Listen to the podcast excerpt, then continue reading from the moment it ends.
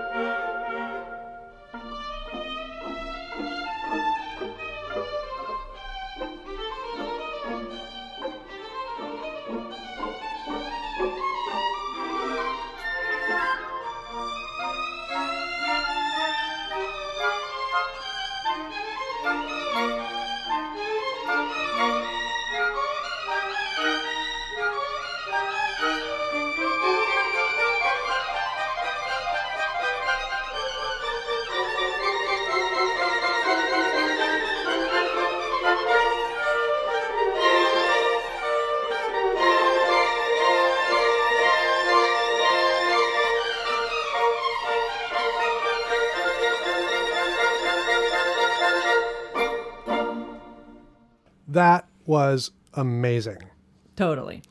Now, can we explain what home nut is? Uh, where do we start? Should we do the short or long version of the story? Well, uh, the short version would be something like Since Orchestra Next couldn't play Nutcracker in the pit this year, which is something we've done every year in Eugene since 2012. We asked our musicians to record their parts at home. Sounds simple enough, right? It wasn't, No, it wasn't. but it kind of worked. You're right, but holy moly, Every production we've ever done has sort of been, nuts. and every time we finish a project, we think we're. Nuts. And so, in a way, Home Nut is just a part of the Orchestra Next tradition. Nuts. I think you're getting it. Let's listen to more. Okay, then, this is the overture to Act 2.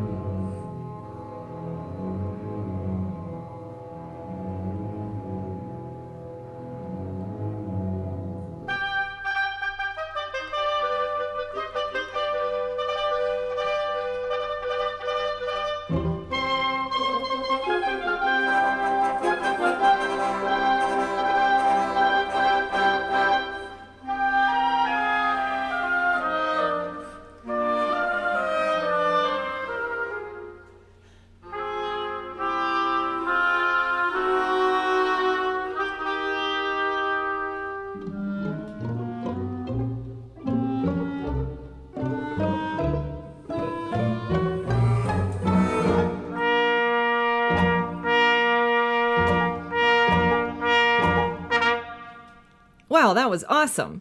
Are you ready for the long version of the story? I feel like we haven't even made it to the end of the story yet, but sure, let's do it. So, to really understand the idea of Home Nut, we have to go back to January of 2020. At that point, Orchestra Next was looking at an extraordinary year. Extraordinary in a good way. Our season was packed with more shows than we'd ever had in our history. We had shows with the ballet, opera, theater, even athletics. Then March came. And the entire performing arts industry started getting shut down. It all happened really fast, and all of our shows got canceled. And to put the cancellations into perspective, the amount of canceled contracts that we got in March and April was equal to about 90% of our annual budget from the previous year. We knew things were changing radically for the season, and we knew that we had to pivot, and so we did. We started this podcast. Which allowed us to continue paying all of our musicians, highlighting them individually. And we started the On Academy. Which allowed us to keep our education program going without our normal activities. But pivoting in these ways wasn't enough, and we knew it. We had a slight problem on the horizon. The Nutcracker. Our listeners might be wondering why is Nutcracker so important to us? Well, it's part sentimental and part practical. Sentimental? Yeah, uh, Orchestra Next made its debut with the Nutcracker. We do all sorts of shows every year, but the Nutcracker feels like, uh, I don't know, our heart? Is that too cheesy? Mm, definitely. Explain the practical part. Okay, fine. From a business perspective, the Nutcracker is what we are known for. And we've been doing it every year since 2012 with the Eugene Ballet at the Hult Center. So we couldn't just give up this year and not be part of the Nutcracker. Okay, I get it. The show must go on. But wait, back in April, the Nutcracker hadn't been canceled yet. We knew that even if it wasn't canceled, the ballet and the Hult Center would need to figure out ways to keep the number of people in the hall to a minimum. Like pods of chairs all spread out? Right. But 55 people crammed into the pit? Unfortunately, that would be the first and easiest thing to cut. Might even be the smartest thing to cut, but nobody was talking about it yet. Nope, nobody was talking about it. Weird that no one was talking about it, but we knew we'd be cut. We knew we'd be cut. So we did the next logical thing? Right, we went nuts. We figured they're going to have an audience and they're going to have dancers dancing to a recording. But to a recording that wasn't Orchestra Next because we haven't recorded it. Yet. And so we thought, let's just ask our musicians to record their parts from home. It shouldn't be too hard to piece it all together. Maybe we should listen to more music. But there's so much more of the story to tell, Sarah. I know, Brian, but my head hurts already and I know what's coming. Fine. Let's listen to Chocolate. Uh,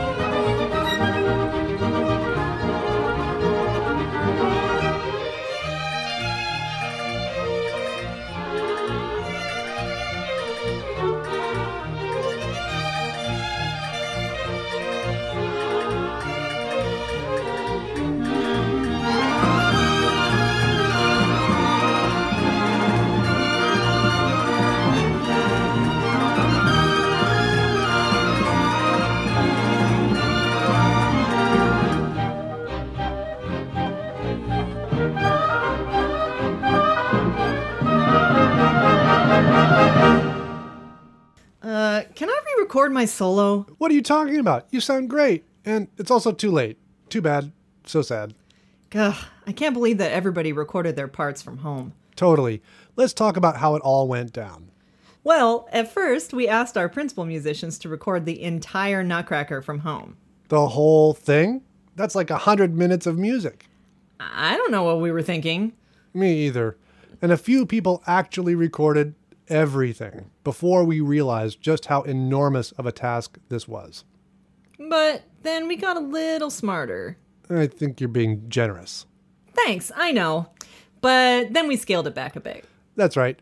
We came up with three categories low priority, medium priority. And high priority. In other words, We were going to focus on the high priority and abandon everything else. because it was just too much. But it was all still worth it. Wait, why? Well, because we paid everybody, and that was our priority from the beginning. Right. We needed a project that would allow us to pay our musicians. And we used uh, money from that thing. What was it called? The PPP loan from the federal government. That's weird. You mean our federal government sponsored Home Nut? Well, yeah, uh, I, I guess that's correct. That is far out. But it wasn't just the federal government that made Home Nut possible. Truly. We had so much more financial support from folks in our community. We did. And the Oregon Humanities Center helped make it possible for our SAIL students to be involved. Our supporters who believe in what we're doing helped keep our organization afloat during this catastrophe. And our board. Can we talk about our board? Definitely. We are so fortunate to have a board that is supportive and encouraging. We are so lucky. They helped so much. We simply could not have done anything this year without them. Let's listen to more. Okay, how about some coffee?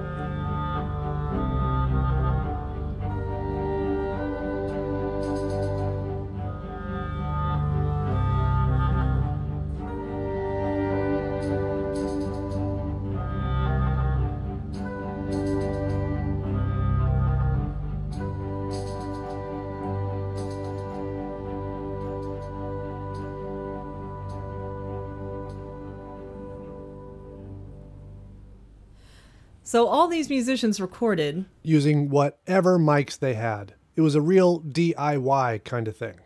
and it was a lot of musicians. First, our principals recorded, 19 of them.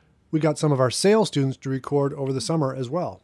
Sail On is our summer program for high school musicians. And then in the fall, as usual, we held our annual auditions for our mentorship program. And those student musicians recorded. Yeah, there were 40 student musicians, mostly from Oregon, but from as far away as California, Ohio, Texas, Colorado, Illinois, and Puerto Rico. So, in total, around 60 musicians recorded their parts and sent them to us. And that's when the real madness started. So many files. So many files. I think it was something like a thousand audio files that we got. That is nuts. Completely nuts. Irresponsibly nuts. And then we collected all these files in roughly the right spots. Which was a chore on its own. Yes, it was. Because everybody recorded with different equipment and different settings, and just figuring out where people were hearing beat one was surprisingly tricky. But once we got things roughed out, we then gave them to our principal sound engineer, Lance Miller, who then split them up for the three student sound engineers who we had this year. Those three sound engineers got to work organizing, editing, matching tracks, mixing, panning, all to make it sound like we were all playing together in the pit. And then they gave the files back to Lance, who polished them up. And then back to us for our own neurotic polishing. Uh, let's not talk about that part. Okay, okay, fine. But we have to talk about the other big problem that came up. Haven't we covered enough big problems? Well, there was a really big problem that happened for this project. Which one was that? Remember that we were going to include all these tracks for the live show at the Hult? Only just weeks ago, that live show got canceled. Cancellations on cancellations, man.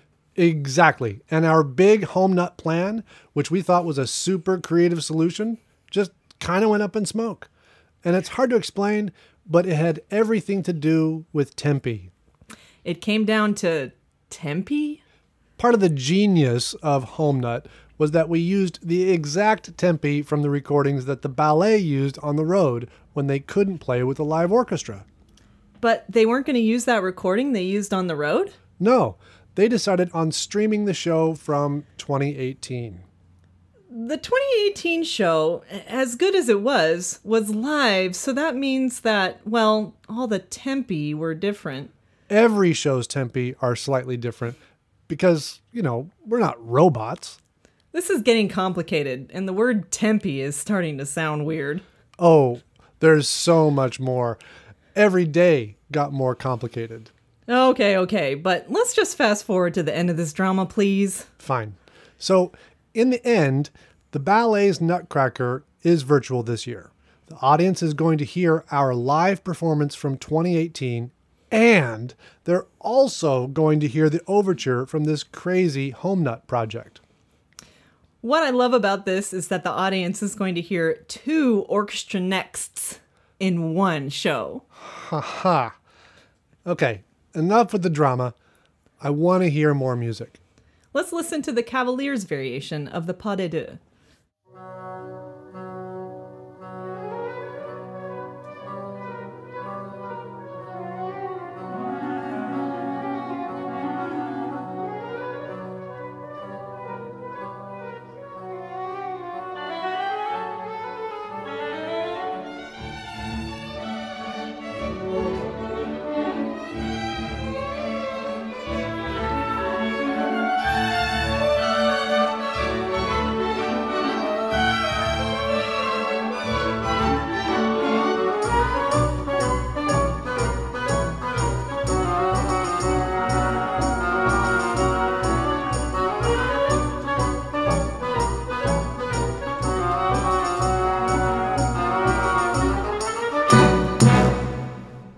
It sounds surprisingly good. I actually can't believe that it all came together. You know what's crazy? What? All this time and effort to make us sound like we were playing together, when in reality, we were all just playing alone in our homes. Mm, don't get me wrong, I, I love this project and how it sounds, but I think that there's something about this that makes me miss playing live even more than I already did. I know what you mean. I also love Home Nut, but it makes me realize all the nuance that happens when we're all sitting next to each other, feeling everybody's gestures and phrases. Phyllis Howland, one of our board members, said that there's magic in live that just doesn't happen in a computer. I couldn't agree more. But I think there's also something incredibly moving about Home Nut. What's that? These musicians, that they not only agreed to do this crazy project, but they went after it and did an incredible job. They invested so much time and energy. It's a recording that is unlike anything else. Maybe it even captures the sound of quarantine a little or something. I just wish we could be playing all together. Totally. We all wish we could be playing together. In a way, this was the only way that we could play together. When I was getting into the editing a little on my own, zeroing in on a musician here or there, there were many times that, well, I felt a lot. Just hearing everybody up close. As the conductor, I don't usually hear anybody up that close, and it was really moving. So, we can't play together this year for the first time in nine years, but I'm so grateful to have been able to hear all of these tunes made by our musicians. And I just want to say how grateful I am to all of them for making this happen. It has been a crazy year. And yet, the band played on. So now we've come to the last piece One of my favorites. Sugar Plum. And it's really distinctive because you won't hear a celeste. Instead, Hwan Chu is playing her piano. Of course. Who has a celeste in their home? We sincerely hope you all have enjoyed the Home Nut. And we hope to see you live next year. If you'd like to get more information about this nutty project, including the list of all of our musicians, just go to orchestranext.com. You can even stream the home nut music there without hearing us talk about it a big thank you to everyone involved. Yes, thank you so, so much to everyone, and happy holidays. Please enjoy this final movement of Home Nut, the dance of the Sugar Plum Fairy.